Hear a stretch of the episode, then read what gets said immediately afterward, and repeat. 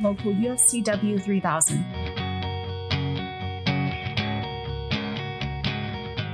We are the union. The union is us.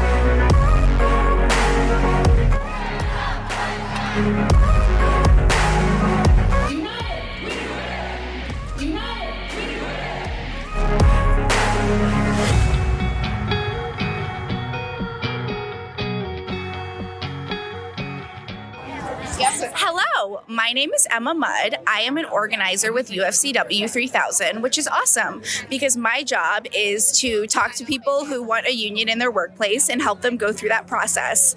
Um, one of my favorite experiences that I'm most proud of as an organizer with UFCW um, is helping some of the capacity building specialists at Planned Parenthood join the union. They're now bargaining, and one of the members who um, I helped join the union is now on the bargaining committee. So I'm really proud of that.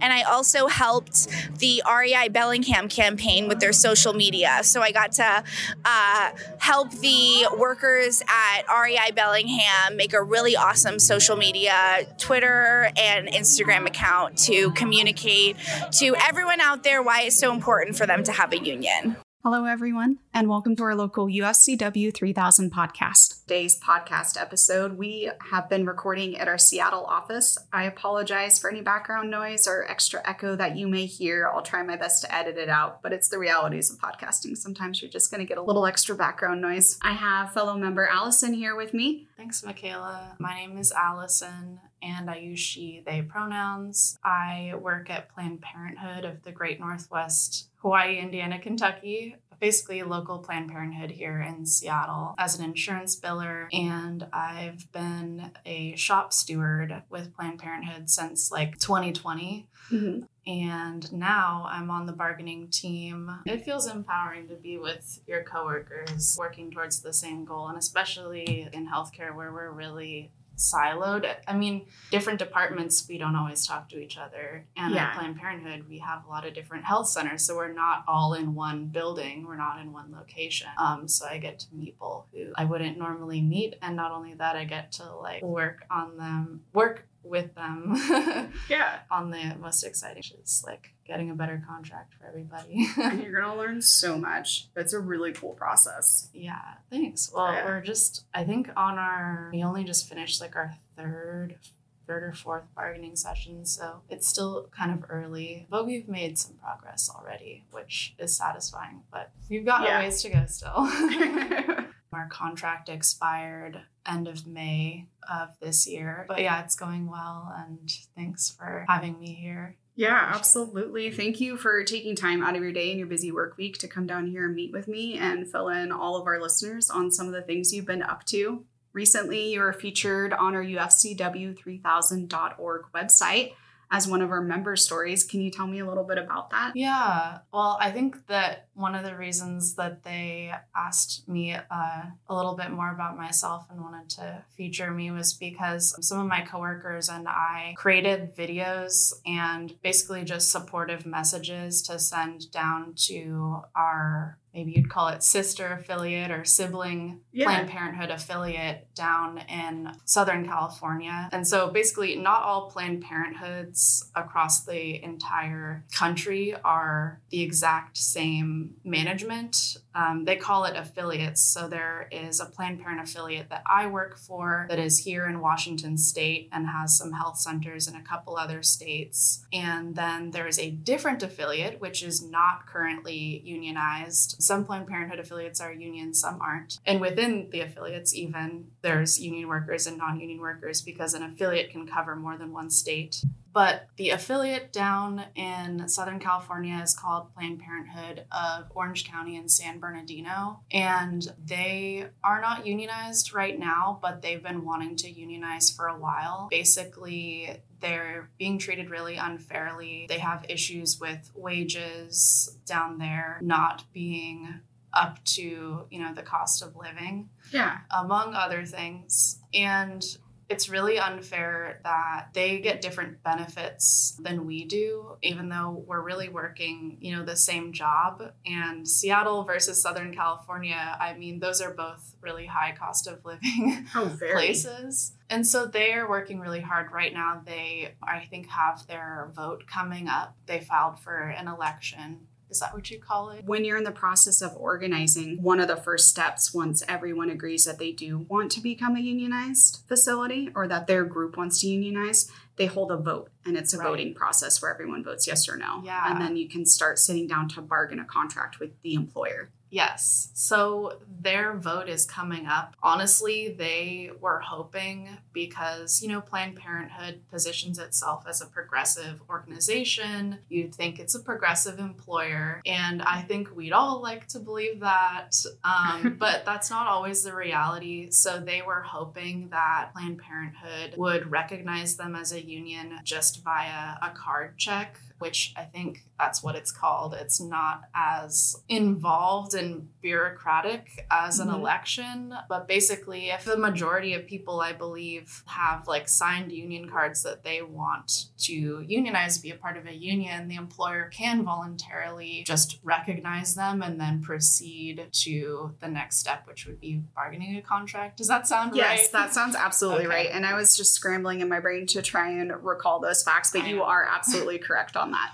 I'm not an expert, but Neither um, am I, but we'll learn together, right? yeah and i'm learning from them too as i kind of like watch their process i follow the planned parenthood of orange county and san bernardino workers instagram so there's updates that one of the workers there that posts about that a lot That's great. Do you know the Instagram handle that Um, our listeners could potentially look up if they wanted to tune into this as well? yeah i do. Um, i can find that pretty quickly. But basically planned parenthood didn't agree to do the card check. They want to do an election. They want to have an opportunity to see if they can dissuade people i think. That's the motive. And so that was unfortunate to see but it just means that they need our support Yeah, absolutely. more They than need ever some more backup, and maybe that'll help send a message to the employer too to realize that they have backup not only internally Yeah. but externally and in other states. I think that's going to make a big difference. Exactly. The Planned Parenthood affiliate that I work at here in Washington, the Washington workers at our affiliate have been unionized since the 90s. But mo- we have like multiple different affiliates unionized. It's not with the same union because it's in different states. I Mhm. know in New York, I think they're unionized with an SEIU local. The the folks who are unionizing down in California are working with a UFCW local down there Oh, wonderful. to get that uh. But yeah, so I've got a lot of updates. The particular handle that the workers in the Southern California Planned Parenthood affiliate have on Instagram, where they send lots of updates, is PPOSBC Workers United. So that acronym at the beginning just is their big long acronym of Planned Parenthood of Orange County and San Bernardino. But yeah, I created a, a video, and some of my other coworkers created a video as well of their own, just encouraging them and telling them why we, as Planned Parenthood workers here in Washington, benefit from having a union, what it does for us, just so that they can understand um, if they have members or coworkers down there who don't already feel fully on board, how beneficial it is. And it's really clear that we literally get, you know, better wages and better benefits. We have a contract that's in writing and they don't. And their policies, they vary a little bit from Planned Parenthood to Planned Parenthood. So different affiliates can you know, choose how much they pay their workers, what type Right. of benefits they give for if their workers, for instance, can speak another language. That's Mhm. really beneficial in healthcare, especially at Planned Parenthood. We see a lot of patients for whom English isn't their first language. And I know that I think we get benefit in our contract that's like, I think it's over a dollar more per hour. It's better if you than mine. speak another yeah, if you speak another language and theirs is less than a dollar. And so they're really feeling undervalued compared to other healthcare workers who are doing similar things at different, you know, healthcare clinics that aren't Planned Parenthood in Southern California. But I think that they're also feeling undervalued when they look at affiliates like ours or other affiliates that are giving these benefits that they don't get. And especially because, you know, those benefits we had to win them in our contract and the great thing is they can't be taken away Right. um, if management changes their mind that's been really important during the pandemic too because planned parenthood has struggled like a lot of healthcare but even more so during the pandemic because we were hit with the lower you know patient volumes um, naturally because people are staying home Mhm. During the pandemic and then the fact that like conservatives have been enacting so many restrictions and regulations on healthcare that our patients need you know abortion miscarriage management gender affirming hormone care has all been restricted so much it's really out of control and that hurts our patients and that also hurts us as workers because those patients aren't able to come to us for care we're not able to have Yeah. as many patients so it's important to have a good contract It is not just Yeah. for the workers, but also for the safety of everybody as a whole. And Yeah. as a patient, I mean, if you feel like you can't be treated for your needs properly, it's a problem and it can force you into a dangerous health situation. it's Um, now sadly becoming a scary reality for more and more people in more and more states. Yeah, yeah. And so it's just been kind of a pressure cooker, a lot of these different circumstances like coming together. Because, yeah, we lost some patient volume. There were layoffs and there were health center closures during the pandemic in Washington and other states. We closed a handful of health centers, laid a number of people off, unfortunately. It was good to have a contract for that because we have language in it about, you know, how to proceed with layoffs if that's necessary in a way that's like fair as it possibly can be. and ethical. Yeah. It means for our listeners, and you guys may have heard of similar situations where some businesses will close down and the employees have no idea. They don't find out until they go into work the next day and they find out by walking up to their front door of their business, their work site, and seeing a sign. And that's all their notification that they got. They didn't Yeah. get paid for their vacation time, their sick time. Right. They didn't get paid out properly. There's no kind of benefits Yeah. package. They're just literally jobless without Yeah. any kind of notification and our contracts prevent that from happening which is why it's so important to unionize and negotiate this language so that we are able to hold businesses and employers accountable and prevent that from happening to our members Yeah, that sounds really cutthroat. I can't imagine it's not knowing that you're laid off until you go into your job site and there's a sign and a locked door. it's just so mean and i've seen it happen Oh. in my own community before and it's really heartbreaking for those who have kids and depend on that paycheck and not everyone you know has money stashed away in a bank or has the luxury of yeah sure i can go without a job for a period of time i, I just feel bad for those people so it just yeah makes it all the more important of a reason to fight yeah. It's definitely been a tough few years, and there hasn't been any more layoffs like this year or last year. I think that happened in 2020 because then, you know, that was a situation we were in then, and then now we're understaffed. Right. And even though I say, okay, well, we lost this patient volume and we're definitely struggling for those reasons due to the pandemic. At the same time, when those abortion restrictions, those gender affirming hormone care restrictions hit, that meant that we were seeing an influx of patients traveling from far away, out of state, traveling in particular from Idaho, from Texas, places like that where they can't get the care that they need for ending a pregnancy for whatever reason or getting the life saving gender affirming hormone care um, that they need to survive. So it's really kind of been a yo yo of effects going on that have caused us to be in a difficult position right now, Mhm. needing to like give more care to more patients who are coming from farther away who are more stressed out but then suddenly being understaffed now that we you know have closed clinics but also there's been a lot of people who have just quit because you know inflation like prices has, have gone up and even before that planned parenthood is not like the place to go make the most you can at being a medical assistant um, Mhm. or something like that so yeah it's Yeah. been tough That can definitely make it hard. And I feel your struggle on the short staffing front wholeheartedly. it is a real problem. And like we had talked prior to starting our recording, you know, the short staffing crisis, it's not a new problem. It was just It's an worse. already exist yes, an already existing problem that was just exacerbated by COVID and all of those things. And we're hoping that now that we passed that new safe staffing law, that we can start seeing some changes in that now that we're forcing our employers to change the environment that has been created from short staffing. Yeah, I think that I'm really proud that here in Washington we passed that safe staffing law. And I was a part of going down to Olympia. I went with my rep.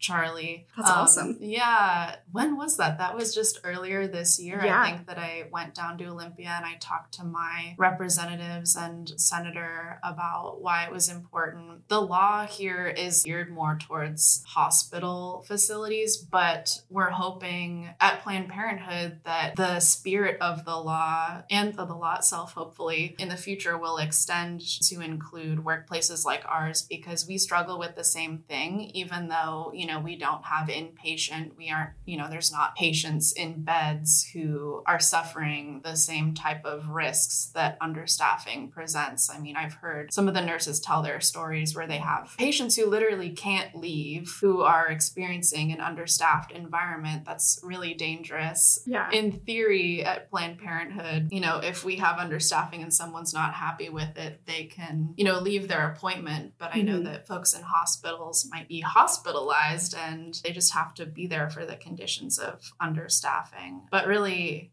you know it's affecting the quality of healthcare for patients in all types of facilities and it's infecting the you know morale and the safety of the work environment for the workers who have to work in those conditions whether you have inpatients or you're a clinic like planned parenthood Yeah, it affects the whole medical system. And like you said, it may not have an effect on the Planned Parenthood facilities right now, but it's a start and it's a big start. And once you have that door that's open, it's kind of similar to bargaining a contract at a facility. You may have just bargained one team. That doesn't mean we're going to stop, right? We're going to Yeah. bargain the other teams. So We get that may have just bargained the passed. hospitals, but we're going to keep going. This is exactly yeah, and, And thank I- you so much for going there in person and speaking in support. I really appreciate that, and I think that's a huge deal. Thank you.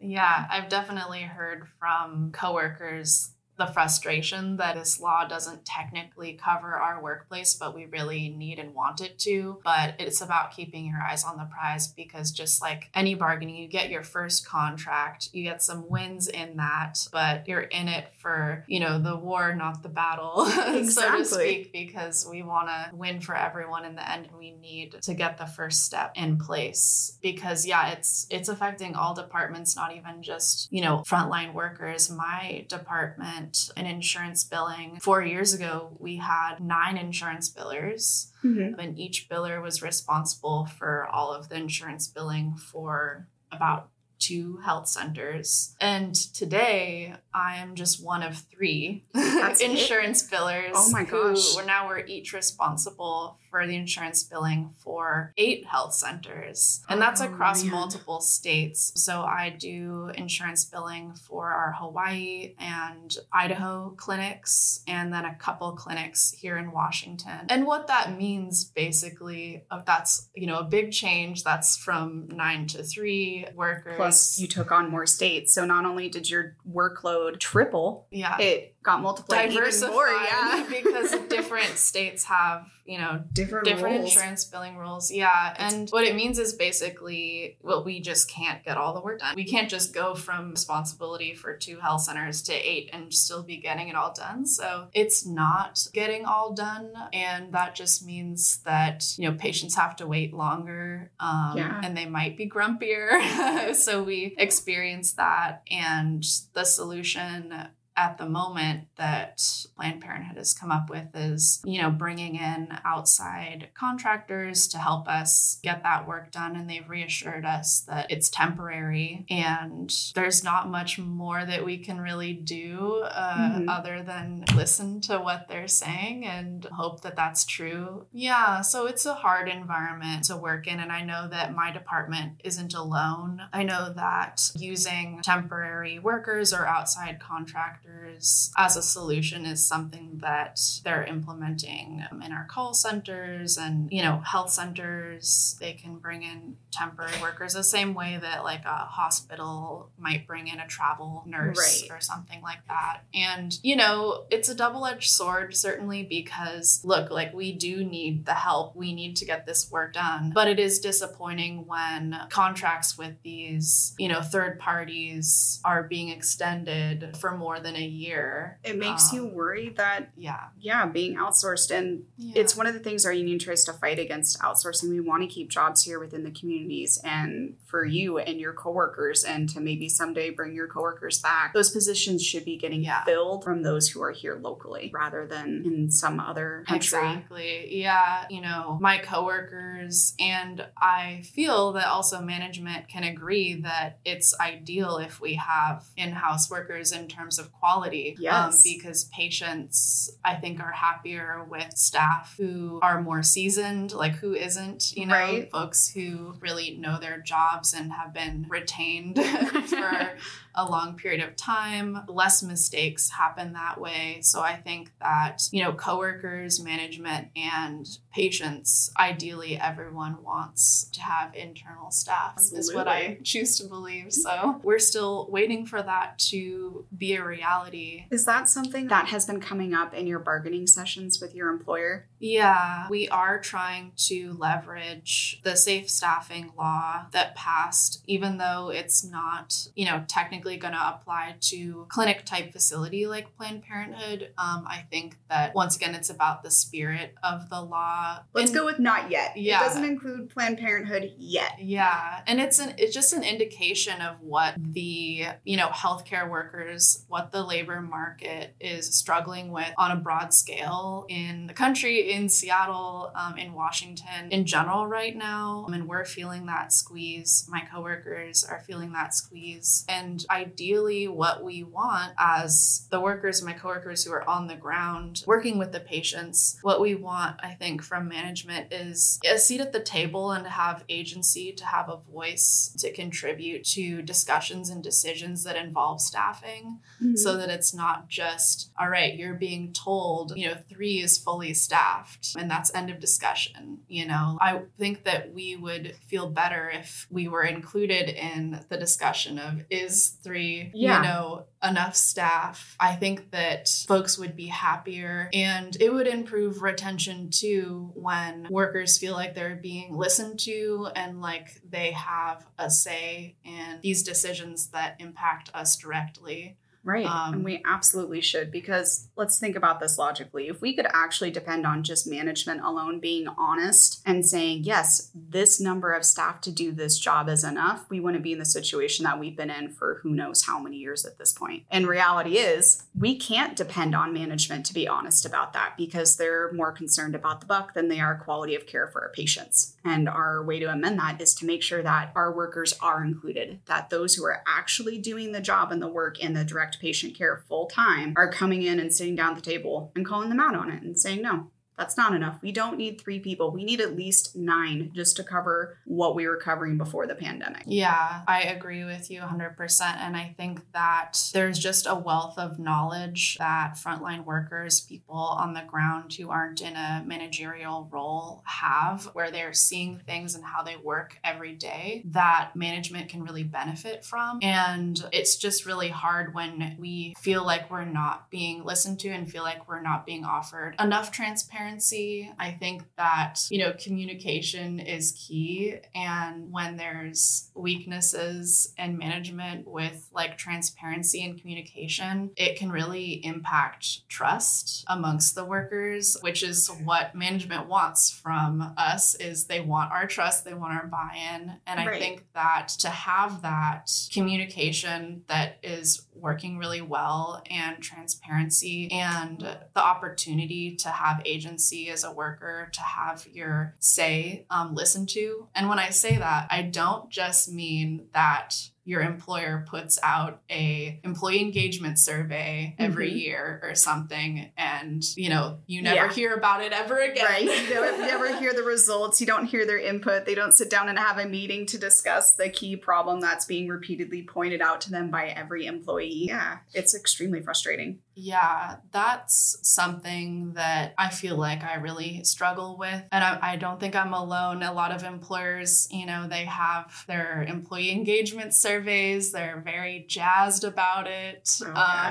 um, and hey, I do fill out the employee engagement survey. I have some coworkers and friends who are like, I don't feel like anything ever comes of it, so I'm not going to fill it out. I do try to fill it out, and I think that it just can feel really hypocritical when they are pushing an employee engagement survey so hard. Then, in the same time period, there'll be, you know, a meeting of all staff or something, and they'll be like, We don't have any time for questions.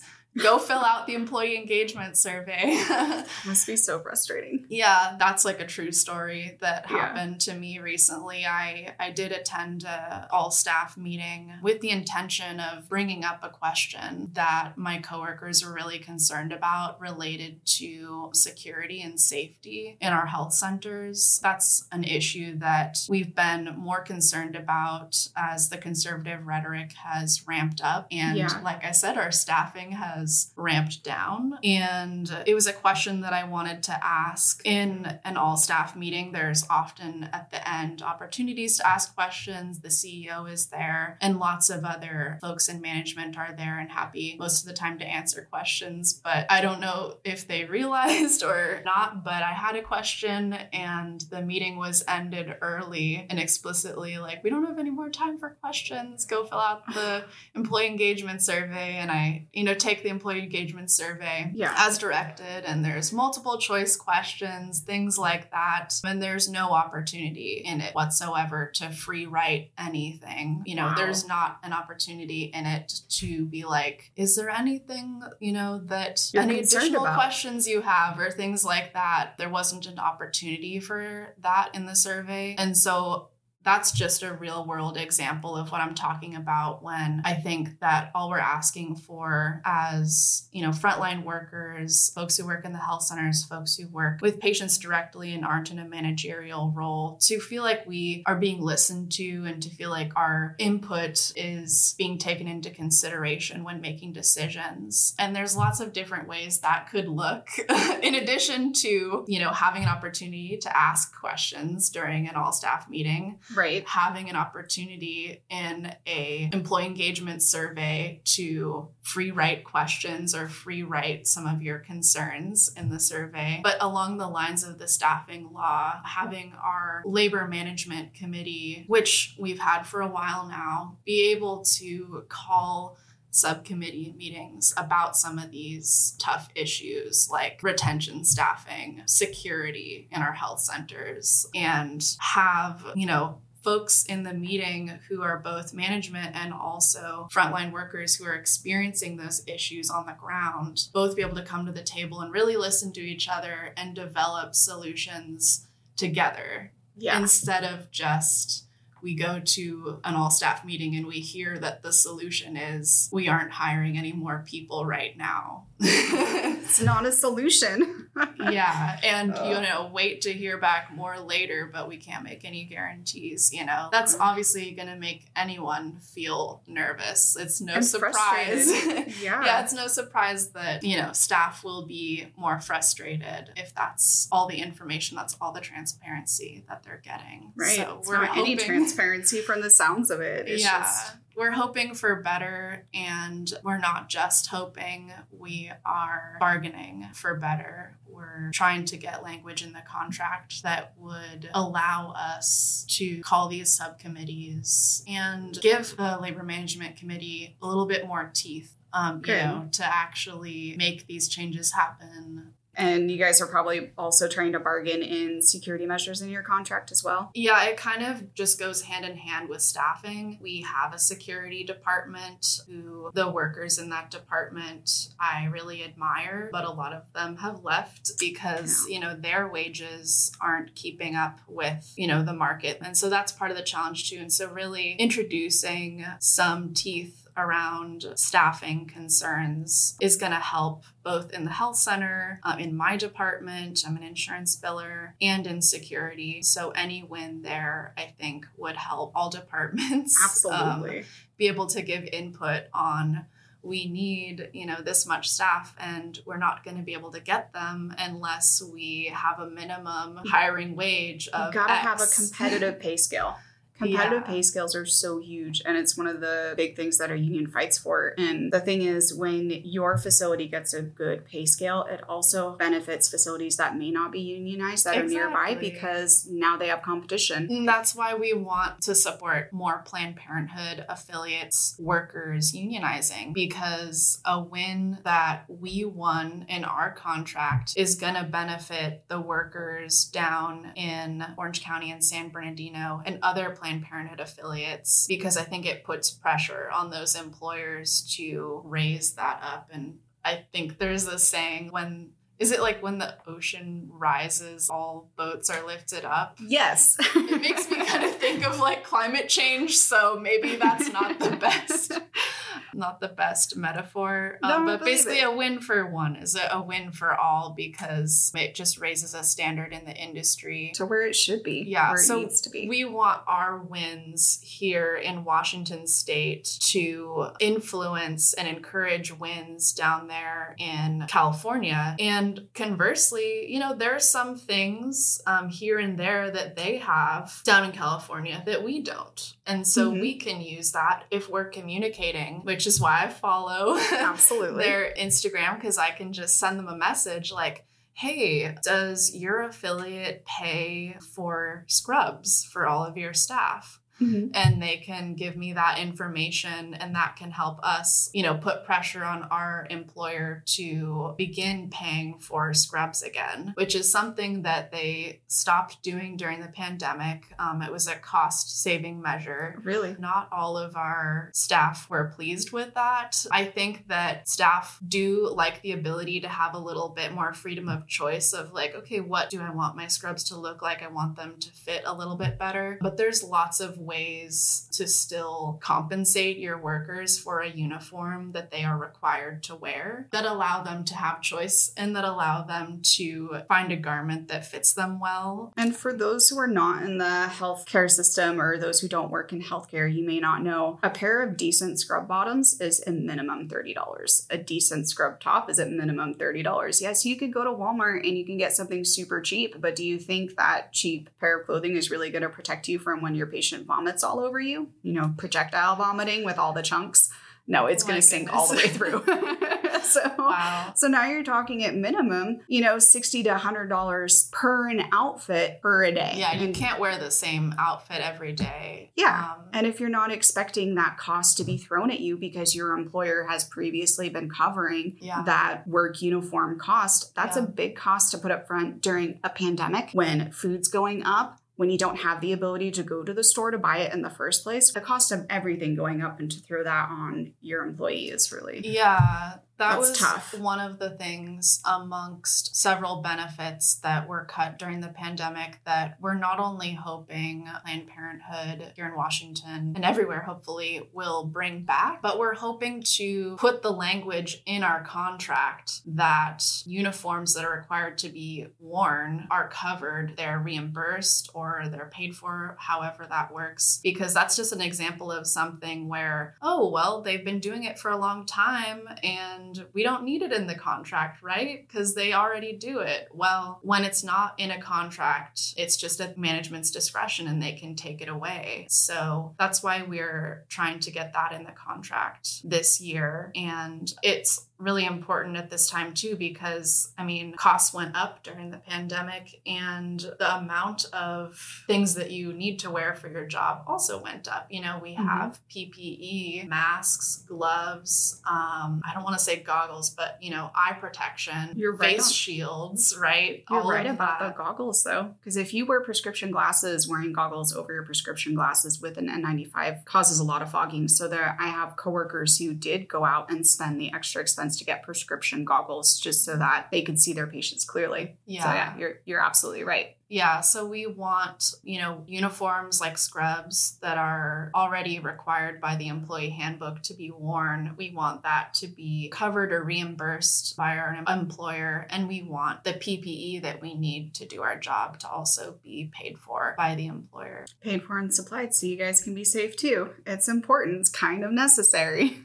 Yeah, exactly. Yeah, that's an example of something that hey, we didn't have it in the contract. We didn't think we needed it in the contract, maybe because it had always been kind of taken for granted. Yeah, they pay for your uniforms, they require you to wear it, and then, oh, well, that's taken away, right? It's so scary that that's just a sad reality. And a piece of advice to anyone who's listening who's also bargaining their contract if that's something your employer supplies, make sure it's written in there because if it's not, like you said, it's a benefit that management is within their right to take away, which is unfortunate. Exactly. And, you know, I think that we understand at Planned Parenthood as workers the difficult financial position and political position, etc., that Planned Parenthood is in on a national scale. And that, yes, you know, they needed to cut costs. They needed to do something to ensure that the workers stayed and were cared for. But, you know, when you're given options, there's always options of ways to cut costs. I think that most people would agree that cutting costs by not paying for, you know, required uniforms is not the ideal cost Right. to cut, especially when, you know, you have a CEO who might be making like in excess of over $500,000 a year, even though it's a nonprofit, you know, nonprofit management and CEOs still make quite a bit of money, especially compared to the cost of scrubs for folks who might be making less than $20 an hour Mhm. um, and trying to live in the Western Washington, Seattle metropolitan area. I keep waiting to hear about a CEO who took a 10, 15, 20% pay cut to help cover cost issues scrubs. within the facility, Yeah. right? To keep them to keep their employees employed and to keep them supplied with scrubs and PPE. And yet we don't hear that. Instead, the only thing we're hearing and seeing are the cold hard facts that they are in fact getting a two to three hundred percent pay increase since COVID. Yeah, there's just no transparency about that whatsoever. When I say a quota number like over $500,000 a year for, you know, a CEO here at our local Planned Parenthood affiliate, that number is from like 2019 um, Mhm. because that's the most recent data that I can find that's publicly available on, you know, the tax forms that nonprofits have to publicly make available. But Right. 2019, that's kind of a while ago a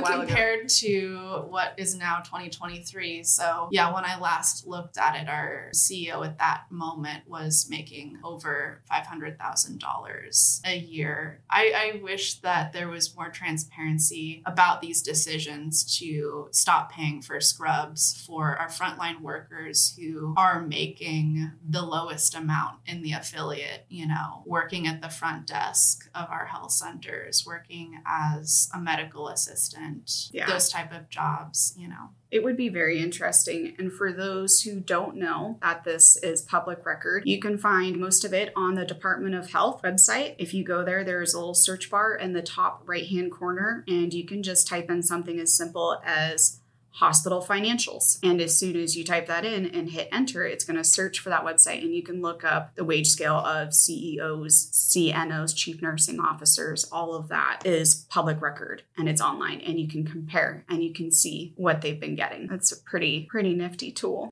You've been involved with so much more than I knew about. It's great hearing about all of that. Is there anything else that's really important that you think we should let our listeners know? I mean, there's a million things. I hope that I'm, um, you know, You were fantastic. Ah, yeah, I I want to walk the line of having some diplomacy because management is someone we want to work with and we want them to do well, you know, Yes. and we want them to partner with us more so and have more transparency. And so it takes, I think, a lot of courage and bravery that we don't always feel as workers to ask the tough questions or point out the struggles that are happening or the deficiencies that are existing because that can be interpreted as uh, insubordination. But to be honest with you, I feel like I would wish that management could have the perspective, take the perspective on that as that, you know, my workers are asking these tough questions, that they're brave enough to point out um, some of the problems and the issues that they're seeing shows that they care Mhm. because if we didn't care, if I didn't care about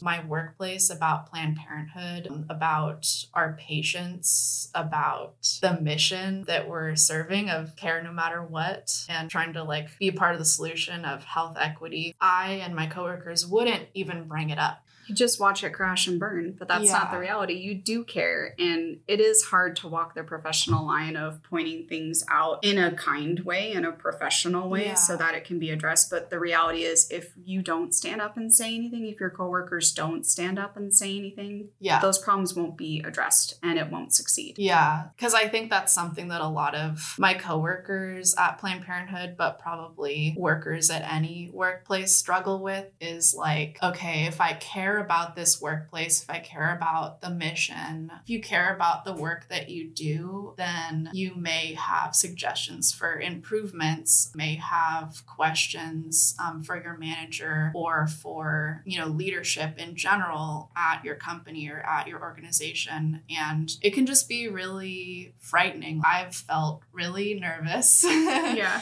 Bringing up questions. And it makes me think of the employee engagement survey because that's supposed to be an anonymous way to ask Mhm. questions. But my last employee engagement survey didn't have any opportunity for questions. So um, I think it just takes a lot of courage to point out an issue that you see. Say, I feel that we're understaffed. Say, I feel that scrubs, which are required uniform, should be paid for, not coming out of my pocket when I only make, you know, Right. $20 an hour or somewhere around that. And I think that is one reason why it feels good to have a union because, hey, if you're too scared, and that's totally fine because retaliation is real. yes. Yes, it is. if you're too scared to bring up those issues, you can call, you can email your union rep, you can talk to them. They don't work for your employer, and you can tell them what concerns and issues you have, and they are paid to be that brave person Yeah. and stand up for you and say, hey, um, you know, employer, here's what your workers are telling me. And, you know, I think that that's one of the like privileges, but also, you know, nerve wracking things about being a shop steward. If folks want to pursue being a steward, is, you know, standing up for your coworkers and advocating for them, concerns that they've brought to you that they don't feel confident enough, they don't feel secure enough to tell their manager about. Mhm. so, yeah, that's kind of the role of your union rep, that's the role of your steward. And that can be like your role if you're feeling confident enough to speak up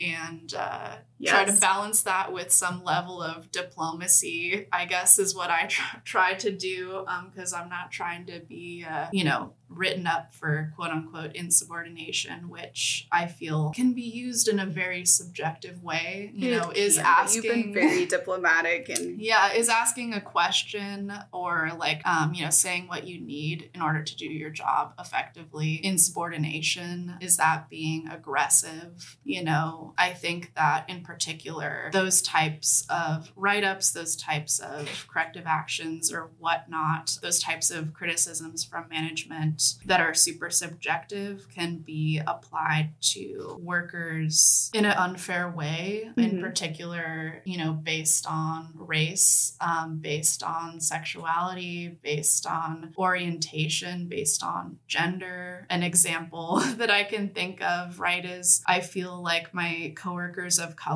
are perceived when they ask a question of management that might be a difficult question or pointing out a Mhm. place of improvement can be viewed more harshly, like, oh, that was really aggressive, right? a word like that versus you know maybe if there's someone who has an identity that is more historically like lifted up ask the same question oh they're just being confident you know Yeah. and that can be true for uh, women or other um, people with other gender identities gender queer non-binary who bring up issues versus someone who identifies as a cisgender man brings up an issue he's being confident but you're being shrill right. right? Or Or, emotional. you're being overly emotional about this. Mm. And so I think that I just wanted to share that I relate to that struggle of trying to advocate for my coworkers, trying to advocate for myself by showing that we care, by bringing up issues that we see in the workplace that we want to have agency in resolving, and then that being received by management in a way as if we don't have good faith or something like that Right. or you're being you know to this to that um, versus you're just being you know confident you're being direct and you're showing that you care and you're just being factual. I mean, realistically, all the problems that you have discussed with me Yeah. are very valid problems that need to be addressed. Exactly. Yeah. I've never once, you know, engaged in any name calling, anything Yeah. like that. That I think, you know, if someone is cussing, if someone's you just name calling or something or making like personal statements about their manager, that's not at all No, um, what I've seen my coworkers Yeah. doing. That's not at all um, what I've done. But sometimes I think it can be hard to be diplomatic, and it can be harder for some people to have their diplomacy like received how they're trying to put it out because of how they're viewed by their manager. Yeah, it boils down to being able to take constructive criticism, listen to what's being stated, and address the issues properly. Yeah. Yeah. If anyone is curious about practical advice, one thing I try to do is sometimes sandwich my constructive criticism between some uh, positive things, a compliment, maybe.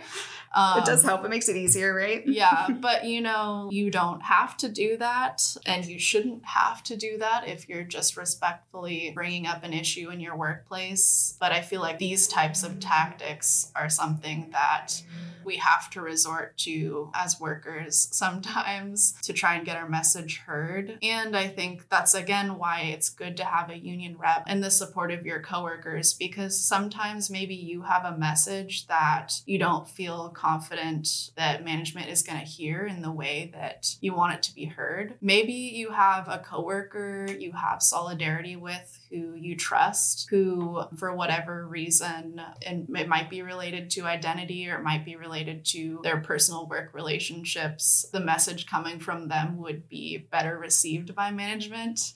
Right. You know, that's why it's good to, you know, talk to your union rep, but also talk to your coworkers so that you can have the support in moments where if you aren't the one who's feeling the most confident to bring up these issues, other people have your back. They can say, yes, I agree with that. Yeah. It's really supportive and helpful to have an environment like that. And I think being in a union helps create an environment and encourage an environment like that where you can talk to your coworkers and feel supported. Yeah, absolutely. And sometimes when you contact your rep over something that you're concerned about or you want addressed or help addressing, sometimes it ends up being a grievance issue and your union rep is able to help you tackle that and sometimes tackle it for you. You don't even have to be directly involved sometimes to have that problem resolved and taken care of. And then it's no longer a problem for you or your coworkers. It's a Yeah. process, but it is definitely a great benefit of being a union member.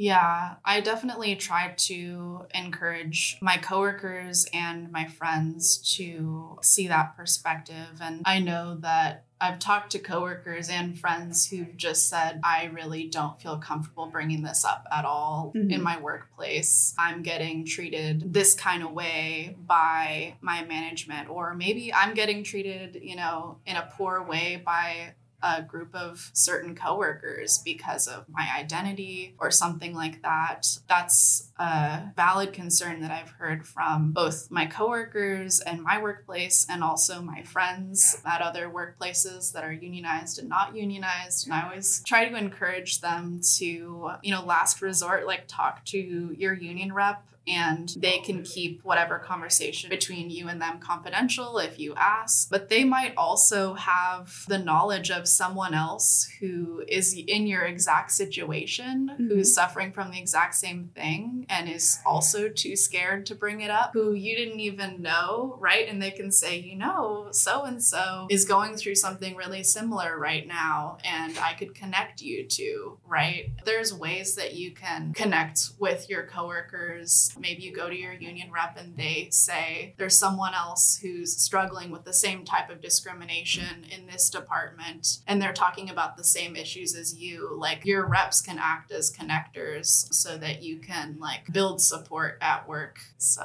yeah. Well, I'm glad we talked about that. Thank you, Alison, for taking time out of your day again and coming down and talking with me and talking about these topics that are not necessarily easy things to chat about. More importantly, thank you for doing everything that you have been doing to help out your coworkers in your community and reaching out to people all the way out in California. Is there a shout out you want to give to anybody? Because this is a podcast. You want to give a quick shout out to anybody before we wrap it up? I just mainly want to give a shout out to the workers at the Planned Parenthood of Orange County and San Bernardino affiliate. I hope that their election goes well and that y'all's first contract is strong and y'all stay strong. And also the Planned Parenthood workers in Massachusetts, I understand right now are unionizing and they're in a similar struggle. So, yeah, just shout out to all the Planned Parenthood workers out there who understand what we're going through, whether you're union or not. I stand with y'all. Wonderful. I think that was beautiful. Hi, guys. I wanted to support Planned Parenthood of Orange County and San Bernardino's staff in your efforts to unionize, so I wrote a few of my thoughts and wanted to share them for you here. I've been a union steward since the pandemic started, um, and being part of a union with my coworkers has given us greater power to ask for and get uh, what we need fair wages, um, better working conditions, better work life balance, um, and time off benefits. Being in a union has been especially beneficial during the setbacks of the pandemic and ongoing conservative attacks on the healthcare we provide. Um, my union reps, uh, some of whom have worked at Planned Parenthood in the past, understand Planned Parenthood's mission and our work as the staff to realize that mission. While I encourage you to unionize regardless of whether you choose to partner with UFCW, I um, want to encourage you to partner with UFCW because you'll be partnering more directly with us.